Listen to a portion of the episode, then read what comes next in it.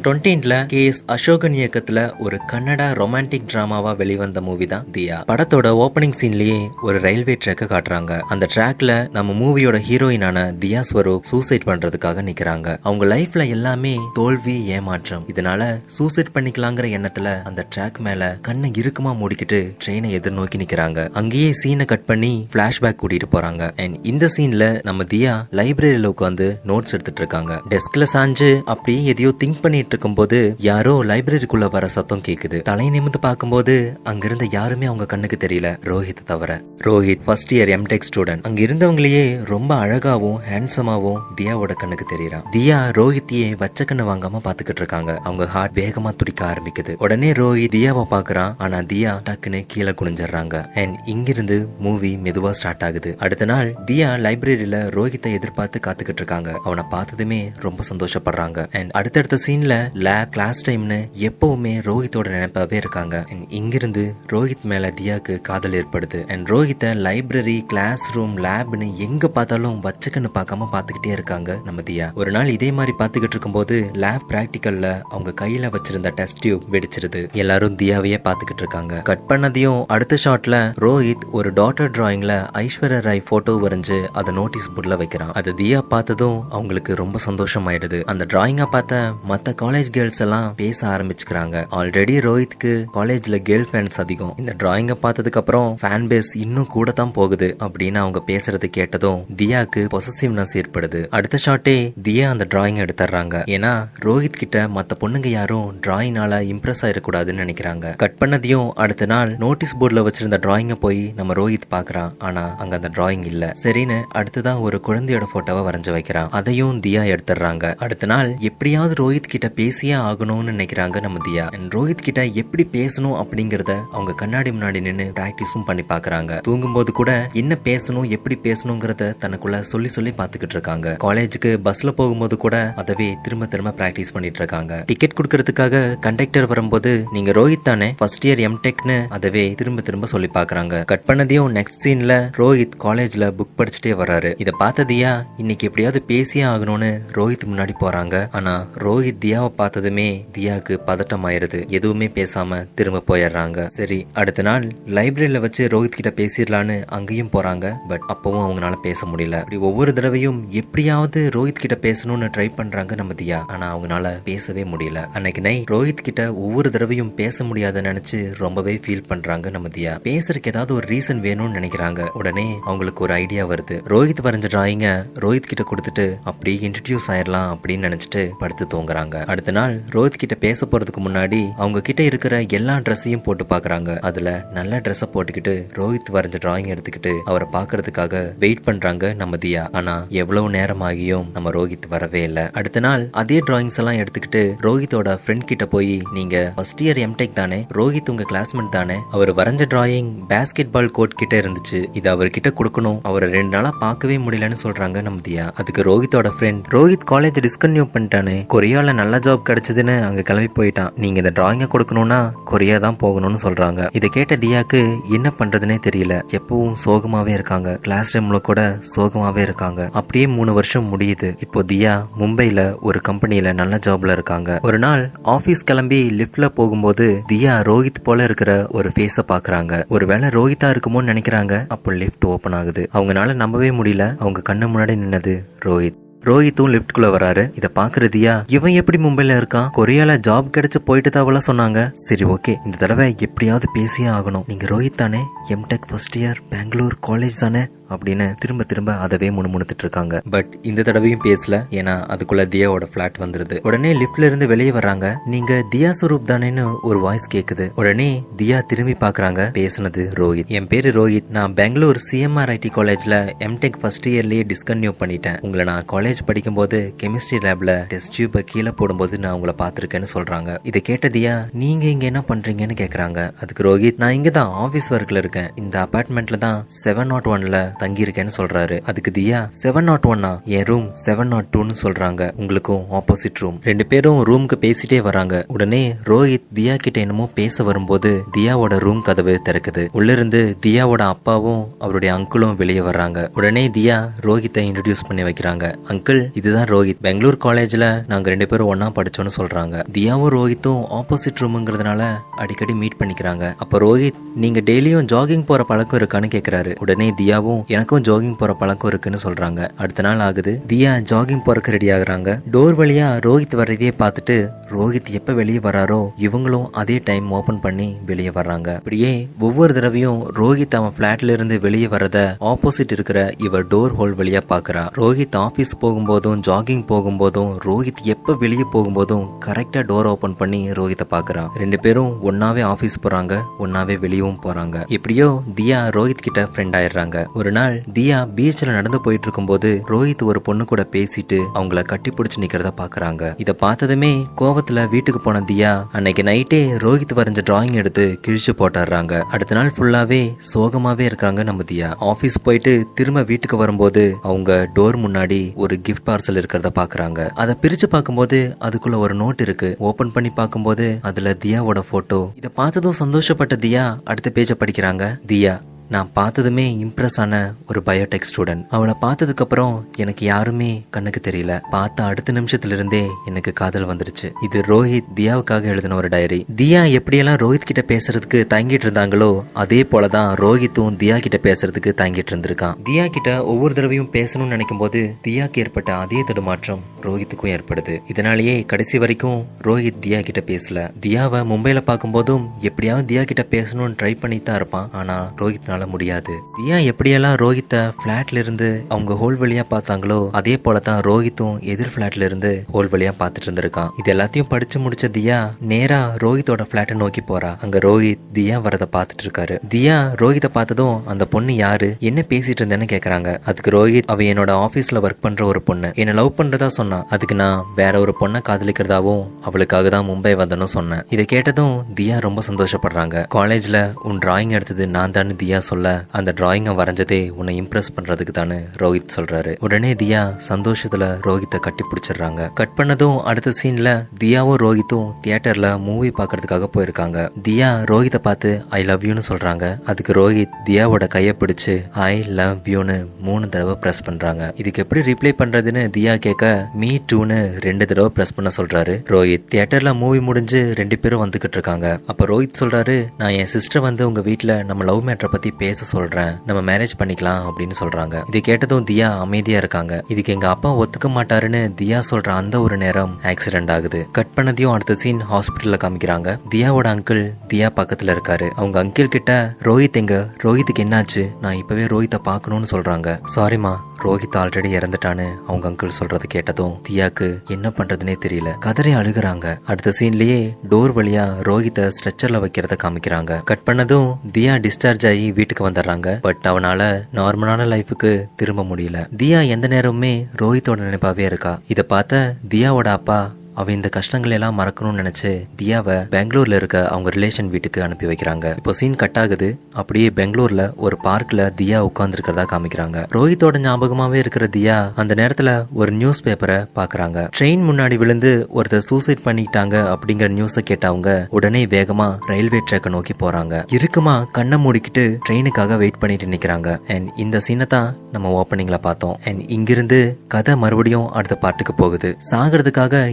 இறுக்கமா கண்ணை மூடிட்டு நிக்கிறாங்க தியா. அப்ப அவங்களோட போன் ரிங் ஆகுது. அந்த சத்தம் கேட்டதும் கண்ணை முழிச்சு பாக்குறாங்க. ட்ரெயின் ஃபோர்ஸாக வந்துகிட்டு இருக்கு. என்ன பண்றதுன்னு தெரியாம ட்ரெயினை பார்த்த பயத்துல தியா ட்ராக்ல இருந்து வெளியே வந்துடுறாங்க. திரும்பவும் அவங்க போன் ரிங் ஆகுது. அட்டன் பண்ணி பேசுறாங்க. ஆதி தான் பேசுறேன். பார்க் ரோட்ல நீங்க நடந்து வந்துட்டு இருக்கும்போது ஒருத்த உங்க பேகை புடுங்கிட்டு ஓடினா இல்லையா? அந்த பேக் இப்ப எங்கிட்ட தான் இருக்கு. வந்து வாங்கிக்கோங்கன்னு சொல்றான். அதுக்கு தியா அந்த பேகும் வேணாம் ஒன்றும் வேணாம். அது நீயே வச்சுக்கோன்னு சொல்கிறாங்க கட் பண்ணதையும் அடுத்த சீனில் இப்போ இன்ட்ரடியூஸ் ஆன ஆதியை காமிக்கிறாங்க. ஆதி அவன் ஃப்ரெண்டோட பைக் சர்வீஸ் பண்ணுற இடத்துக்கு போயிருக்கான். தியாவோட பேக் மிஸ் ஆனதை பற்றி அவன் ஃப்ரெண்ட் கிட்ட எக்ஸ்பிளைன் பண்ணிட்டு இருக்கான். அந்த நிமிஷமே ஒரு பைக்கையும் பார்க்குறான். அந்த பைக் தான் அவனோட ஃபேவரட்டும் கூட. ஆதியோட அம்மா பேரு லக்ஷ்மி. அவங்க ஒரு டாக்டர் கட் பண்ணதையுமே அடுத்த நாள் ஆதி ஹாஸ்பிட்டலுக்கு அவங்க அம்மா கூட வர்றான். அதே டைம் தியாவும் அந்த ஹாஸ்பிட்டலுக்கு வந்திருக்காங்க. பட் ஆதிக்கு தியா யாருன்னு தெரியாது. ஹாஸ்பிட்டல்ல இருந்து கிளம்பி வெளியே போகும்போது தியா ஸ்வரூப்ங்கிற அவங்க அவங்க பேரை கேட்கறான் அப்பதான் அவன் தியாவை முதல் தடவை பார்க்கறான். அந்த ஹாஸ்பிட்டலுக்கு மெடிக்கல் செக்அப்காக வந்திருக்க தியா கிட்ட போய் நீங்க தானே தியா? உங்களுக்கு ஃபோன் பண்ணது நான் தான். உங்க பேக் என்கிட்ட தான் இருக்குன்னு சொல்லிட்டு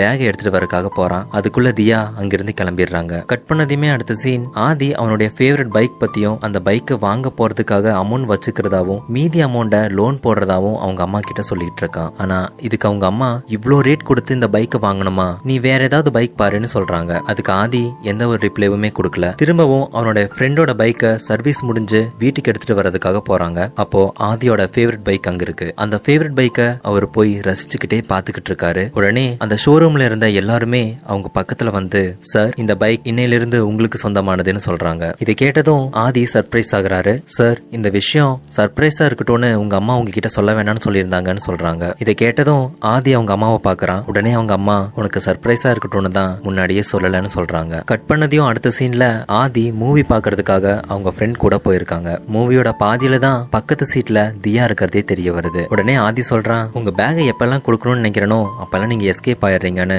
ஆதி சொல்லி முடிக்கிறான். கட் பண்றாங்க. அடுத்த சீன் தியாவும் ஆதியும் பேசிக்கிட்டு இருக்காங்க. தியா அவங்களுக்கு ஏற்பட்ட பிரச்சனைகளை பத்தியும் அதனால பாதிக்கப்பட்டதை பத்தியும் லைஃப் ஃபுல்லாவே பெயின் தான் இருக்குதுன்னு அவங்க வாழ்க்கைய வெறுத்து போனதாகவும் சொல்றாங்க. இதை கேட்ட ஆதி லைஃப்ல எல்லாருக்குமே ப்ராப்ளம்ஸ் வரும். அந்த ப்ராப்ளம்ஸை எப்படி சால்வ் பண்றோம்னு தான் யோசிக்கணுமே தவிர அதை நினைச்சு கவலைப்படக்கூடாதுன்னு சொல்றாங்க. தியா உனக்கு ரெண்டே சாய்ஸ் தான் இருக்கு. ஒன்னு ரோஹித்தை நினைச்சு லைஃப் ஃபுல்லா ஃபீல் பண்றது. ரெண்டாவது அதை மறந்துட்டு புது லைஃப் ஸ்டார்ட் பண்றது. எது வேணும்னு நீ தான் முடிவு பண்ணணும்னு சொல்றாரு. அப்படியே கொஞ்ச நாள் போகுது தியாவும் ஆதியும் ஃப்ரெண்ட் ஆகுறாங்க. தியாவும் பழைய கசப்பான ஞாபகங்கள் எல்லாத்தையும் மறந்துட்டு ஒரு புதிய லைஃபை ஸ்டார்ட் பண்றாங்க. ஒரு நாள் தியா தனியா இருக்கும்போது ஆதி நம்ம மேரேஜ் பண்ணிக்கலாங்கிற விஷயத்த சொல்லாம சொல்ல வராரு. ஆனா அதுக்கு தியா இல்ல ஆதி விளையாட்டு கூட அப்படியெல்லாம் சொல்லாத. எனக்கு இனிமேல் மேரேஜ் பண்ணிக்கணுங்கிற ஐடியாவே கிடையாது. நான் ஒரு நல்ல ஃப்ரெண்டா இருப்போம்னு சொல்றாங்க. அண்ட் கட் பண்ணதையும் அடுத்த சீனே ஆதியும் தியாவும் ஷாப்பிங் போறாங்க. ஆதி ஒரு கூலிங் கிளாஸ் பாக்குறாரு. அதை வாங்கலான்னு அதோட விலையை பார்த்துக்கிட்டு அங்கேயே வச்சுட்டு போயிடுறாரு. அன்னைக்கு நைட்டே தியா ஆதி கிட்ட நாளைக்கு நான் மும்பை போறதா சொல்றாங்க. ஆதி ரொம்பவே ஃபீல் பண்றான். எத்தனை மணிக்கு போறேன்னு கேக்குறான். அதுக்கு தியா ஏழரைக்குன்னு சொல்றாங்க. உடனே ஆதிக்கு என்ன பண்றதுன்னு தெரியல. ஓ அப்படியா? சரி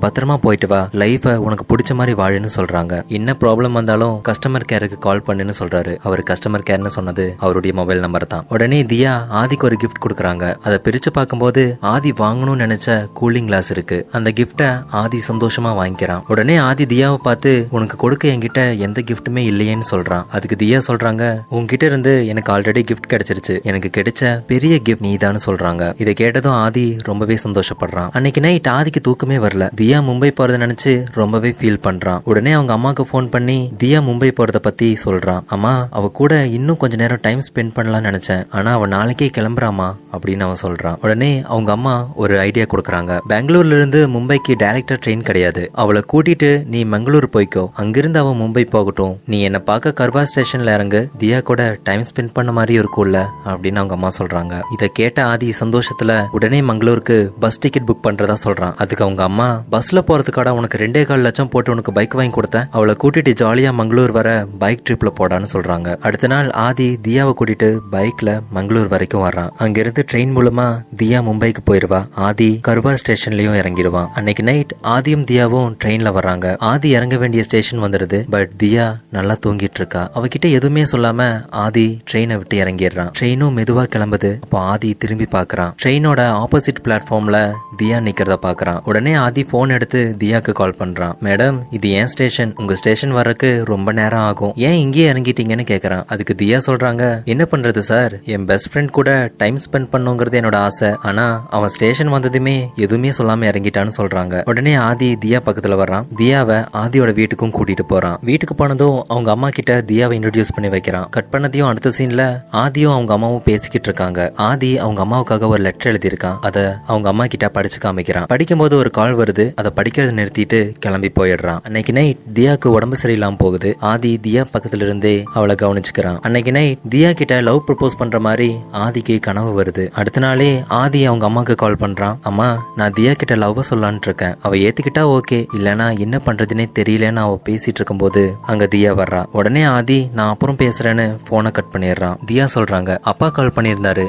அர்ஜென்ட்டாக மும்பைக்கு வரணும்னு சொன்னாரு. கட் பண்ணதையும் அடுத்த சீன்ல மும்பை போறதுக்காக தியா ரெடி ஆகுறாங்க. அப்போ தியாக்கும் ஆதி மேல லவ் ஏற்படுது. ஆனா அதை எப்படி சொல்றதுன்னு தெரியாம ரொம்பவும் கஷ்டப்படுறாங்க தியா. அடுத்த சீன்லயே தியா மும்பை மும்பை போறதுக்காக ரயில்வே ஸ்டேஷன் வர்றாங்க. அப்போ ட்ரெயின் கிளம்பும் போது தியா ஆதிய லவ் பண்ற விஷயத்த சொல்லாம சொல்றாங்க. ஆனா அது ஆதிக்கு எதுவுமே புரியல. கொஞ்ச நேரம் முடிஞ்சுதான் ஆதிக்கு தியா நம்மளை லவ் பண்றங்கிற விஷயம் புரிய வருது. தியாவை திரும்பி பாக்குறான் தியாவும் ஆதியவே பாக்குறாங்க உடனே ஆதி ட்ரெயின்ல ஏறி தியா இருக்கிற கம்பார்ட்மெண்ட்டுக்கு ஓடுறான். தியாவும் ஆதியை நோக்கி வர்றாங்க. ரெண்டு பேரும் ஒருத்தர் ஒருத்தர் கட்டி பிடிச்சுக்கிறாங்க. இந்த சந்தோஷத்துல ஆதி அவங்க வீட்டுக்கு வந்துடுறான். தியாவும் மும்பை கிளம்பி போயிடுறான். தியாவோட ரூம் முன்னாடி தியா நிக்கிறா. யாரும் அவங்கள கூப்பிடுற மாதிரி தெரியுது. யார் கூப்பிட்டான்னு திரும்பி பார்த்ததும் தியாக்கு ஷாக் ஆகுது. ஏன்னா பின்னாடி நின்னுட்டு இருந்தது இறந்து போனதா நினைச்ச ரோஹித். தியானால அதை நம்பவே முடியல. திகச்சு போய் நிக்கிறா. ரோஹித்துக்கும் தியாக்கும் ஆக்சிடென்ட் ஆனதும் ரோஹித்துக்கு தலையில பலமா அடிபட்டுருது. இதனால ரோஹித் கோமா நிலைக்கு போயிடுறான். இந்த விஷயம் கண் முழிச்சதுமே தியாக்கு தெரிஞ்சதுன்னா ரோஹித் மேல உள்ள லவ்னால தியாவோட லைஃப் வீணாகிடும்னு நினைச்ச தியாவோட அப்பா ரோஹித் கோமாக்கு போனதை மறைச்சிட்டு அவர் இறந்து போயிட்டதா சொல்லிடுறாரு. தியாவும் ரோஹித் இறந்ததாவே நம்பிடுறாரு. நடந்த விஷயத்தை எல்லாத்தையுமே தியா கிட்ட அவங்க அப்பா சொல்லிட்டு இருக்காரு. அது மட்டும் இல்ல நாங்க எல்லாருமே ஒன்னா சேர்ந்து உன்னை ரோஹித்துக்கு மேரேஜ் பண்ணி வைக்கிறதா இருக்கோம்னு சொல்றாரு. இந்த டைம் தியாக்கு என்ன பண்றதுனே தெரியல. ரொம்ப அதிர்ச்சியாவும் அமைதியாவும் இருக்காங்க. ஏன்னா இப்போ அவன் மனசுல ஆதி மட்டும்தான் இருக்கான். கட் பண்ணதையும் ஆதியை காமிக்கிறாங்க. ஆதி ரொம்பவும் சந்தோஷமா இருக்கான். அப்போ அவனுக்கு தியா கிட்ட இருந்து கால் வருது. என்னாச்சு? அழுகிற மாதிரி இருக்கு? ஏதாவது ப்ராப்ளமானு கேட்க ரோஹித் இப்போ உயிரோட இருக்கான்னு தியா சொல்றாங்க. இதை கேட்டதும் ஆதிக்கு ஷாக் ஆகுது. உடனே ஆதி எனக்கு ஒரு அஞ்சு நிமிஷம் டைம் கொடு. நான் யோசிச்சு பதில் சொல்றேன்னு சொல்றாங்க. திரும்ப கால் பண்ண ஆதி தியா என்னால உன்னை மறக்க முடியாது. உன்னை மேரேஜ் பண்ணிக்கணும்னு தான் என்னுடைய ஆசை. ஆனா நான் அதை பண்ணா நான் ரொம்ப செல்ஃபிஷ்னு எங்க அம்மா நினைச்சுக்குவாங்க. நீ ரோஹித்தை மேரேஜ் பண்ணிக்கோ. அதுதான் சரி. அதுதான் எனக்கும் சந்தோஷம்னு அவர் சொல்றாரு. ரோஹித்துக்கு துரோகம் பண்ண எனக்கு மனசு வரல. தயவு செஞ்சு நீ உன் சிம் கார்டை உடச்சு போட்டுரு. திரும்ப இந்த சிம்மை யூஸ் பண்ணாத. ரோஹித் கூட ஒரு புது லைஃபை ஸ்டார்ட் பண்ணுன்னு சொல்றாங்க. ஆனா இதை கேட்ட தியானால ஆதியை மறக்க முடியல. ஆதி நடந்தது எல்லாத்தையுமே அவங்க அம்மா கிட்ட சொல்றான். அதுக்கு அவங்க அம்மா சொல்றாங்க உன்னை நினைச்சு எனக்கு பெருமையா இருக்காதி ரோஹித்காக நீ உன் காதலியே தியாகம் பண்ணிருக்கன்னு சொல்றாங்க. நீ எனக்கு பையன் பிறந்ததை நினைச்சு நான் பெருமைப்படுறேன்னு சொல்றாங்க. அடுத்ததான் தியாவோட கசின் கிட்ட இருந்து ஆதிக்கு ஃபோன் வருது. ஆதி நான் தியாவோட ரிசப்ஷனுக்கு போறேன். நீங்க வர்றீங்களான்னு கேக்குறாங்க. ஆனா ஆதிக்கு தியாவோட ரிசப்ஷனுங்கிறது தெரியாது. தியா இதை பத்தி என்கிட்ட எதுவுமே சொல்லலன்னு சொல்றான். கட் பண்ணதையும் அடுத்த சீன்ல ஆதி அவங்க அம்மா கிட்ட நான் மும்பை போறதாவும் தியாவுக்கு மேரேஜ் ஃபிக்ஸ் பண்ணி நான் ஒரே ஒரு தடவை அவளை மட்டும் போய் பார்த்துட்டு வந்தாரேன்னு சொல்றான். அதுக்கு அவங்க அம்மா சொல்றாங்க இல்ல ஆதி அது சரியா வராது. நீ அங்க போனீன்னா ரொம்ப ஃபீல் பண்ணுவேன்னு சொல்றாங்க. அடுத்த நாளே அவங்க அம்மா கிட்ட சொல்லிக்காம அவன் மும்பை கிளம்புறான் தியாவோட ரிசப்ஷனுக்கு போன ஆதி தியாவை கல்யாண குளத்துல பாக்குறான் அதை பார்க்க முடியாம திரும்ப கிளம்பலான்னு கிளம்பும் போது தியாவோட கசின் ஆதிய பாத்துறாங்க. உடனே தியாவும் ரோஹித்தும் இருந்த மேடைக்கு ஆதிய கூட்டிட்டு போறாங்க. ஆதிய பார்த்ததுமே தியாக்கு என்ன பண்றதுனே தெரியல. அவங்களோட கண் கலங்குது. ஹாப்பி மேரிட் லைஃப்னு விஷ் பண்ண ஆதி அங்கிருந்து கிளம்பி போறாரு. இங்க தியா ரொம்ப சோகமா இருக்கிறத பார்த்த ரோஹித் தியாவோட கையை பிடிச்சு ஐ லவ் யூன்னு த்ரீ டைம் பிரஸ் பண்றாரு. ஆனா தியா கிட்ட இருந்து எந்த ரிப்ளேவும் இல்ல. இதை பார்த்த ரோஹித் என்ன ப்ராப்ளம்னு கேக்குறான். தியா நடந்த விஷயத்தை எல்லாத்தையுமே ரோஹித் கிட்ட சொல்றாங்க. இதை கேட்ட ரோஹித் உனக்கு இன்னொரு லைஃப் கொடுத்தது ஆதி. ஆதி தான் உனக்கு எல்லா விதத்திலயும் கரெக்டா இருப்பான். போன்னு சொல்றாரு. உனக்கு பிடிச்ச லைஃப தேர்ந்தெடுத்துக்கோன்னு ரோஹித் சொல்றாரு. அங்கேயே கட் ஆகுது. அடுத்த நாள் தியா ஆதியை பாக்குறதுக்கு அவங்க வீட்டுக்கு போறாங்க. ஆனா வீட்டுல யாருமே இல்ல. அவன் ஃப்ரெண்ட் மட்டும் தான் இருக்காரு. சோ ஃப்ரெண்ட் கிட்ட போய் ஆதி எங்கன்னு கேக்குறாங்க. ஆதியோட ஃப்ரெண்ட் அங்க நடந்தது எல்லாத்தையுமே சொல்றாரு. கட் பண்ணதையும் தியாவோட ரிசப்ஷன்ல இருந்து கிளம்பி வந்த ஆதிய காட்டுறாங்க. ஆதி அவங்க வீட்டுக்கு போறான். அங்க ஒரே கூட்டமா இருக்கு. என்னன்னு உள்ள போய் பார்க்கும்போது ஆதியோட அம்மா இறந்து போய் போயிடுறாங்க. அந்த வேதனையும் வழியும் தாங்க முடியாத ஆதி என்ன பண்றதுன்னு தெரியாம உட்கார்ந்து அழுகிறான். கடைசி வரைக்கும் அவங்க அம்மாக்காக எழுதின லெட்டரை அவனால படிச்சு காட்ட முடியல. அங்க அதை முழுசா படிச்சு காட்டி கதறி அழுகிறான். அங்க இருந்தவங்க சொல்றாங்க திடீர்னு அம்மாக்கு ஹார்ட் அட்டாக் ஹெல்ப்புக்கு கூட வீட்டுல யாரும் இல்லாதனால அவங்க இறந்துட்டாங்கன்னு சொல்றாங்க. ஆதினால கண்ட்ரோல் பண்ண முடியல. நான் மும்பைக்கு மட்டும் போகாம இருந்திருந்தா உன்னை காப்பாத்திருக்கலாம்லமான்னு கதறி அழுகிறாரு. இது எல்லாமே ஆதியோட ஃப்ரெண்ட் தியா கிட்ட சொல்லிட்டு இருக்காங்க. உடனே தியா இப்போ ஆதி எங்கன்னு கேக்குறாங்க. அதுக்கு அவங்க ஃப்ரெண்ட் அவன் எங்க போனான்னு எனக்கு தெரியலன்னு சொல்றாரு. தியாவும் ஃப்ரெண்டும் சேர்ந்து ஆதியை தேட ஆரம்பிக்கிறாங்க. ரயில்வே ஸ்டேஷன் பஸ் ஸ்டாண்ட்னு எல்லா இடத்துலயும் தேடுறாங்க. ஆனா ஆதியை காணோம். அப்போ ஆதியோட ஃப்ரெண்ட் ஒரு ஆட்டோ டிரைவர் கிட்ட ஆதியை எங்கேயாவது பார்த்தியான்னு கேக்குறாரு. கட் பண்ணதையுமே அடுத்த ஷாட்ல ஆதி நடந்தது எல்லாத்தையுமே நினைச்சு ரயில்வே ட்ராக்ல சூசைட் பண்றதுக்காக நின்னுட்டு இருக்காரு. இப்போ ஆதிக்கு தியாவும் இல்ல உயிருக்கு உயிரா நினைச்ச அவங்க அம்மாவும் இல்லன்னு இறந்து போறதுக்காக முடிவெடுக்கிறாரு. கண்ணை இருக்குமா மூடி சூசைட் பண்றதுக்காக ட்ரெயின் ட்ராக்ல நின்னுட்டு இருக்காரு. அப்போ அந்த இடத்துக்கு தியா வந்துடுறாங்க. ஆதின்னு கூப்பிடுறாங்க. அந்த நிமிஷம் ஆதி திரும்பி பாக்குறாரு அங்க தியா நின்னுட்டு இருக்காங்க ஆதி தியாவை பார்த்து தியான்னு சொன்ன அடுத்த நிமிஷமே ட்ரெயின் அவர் மேல மோதிடுது. அவர் இறந்து போயிடுறாரு. இந்த நிமிஷம் தியாவையே காட்டுறாங்க. இதோட தியாங்கிற மூவி முடிவுக்கு வருது. எந்த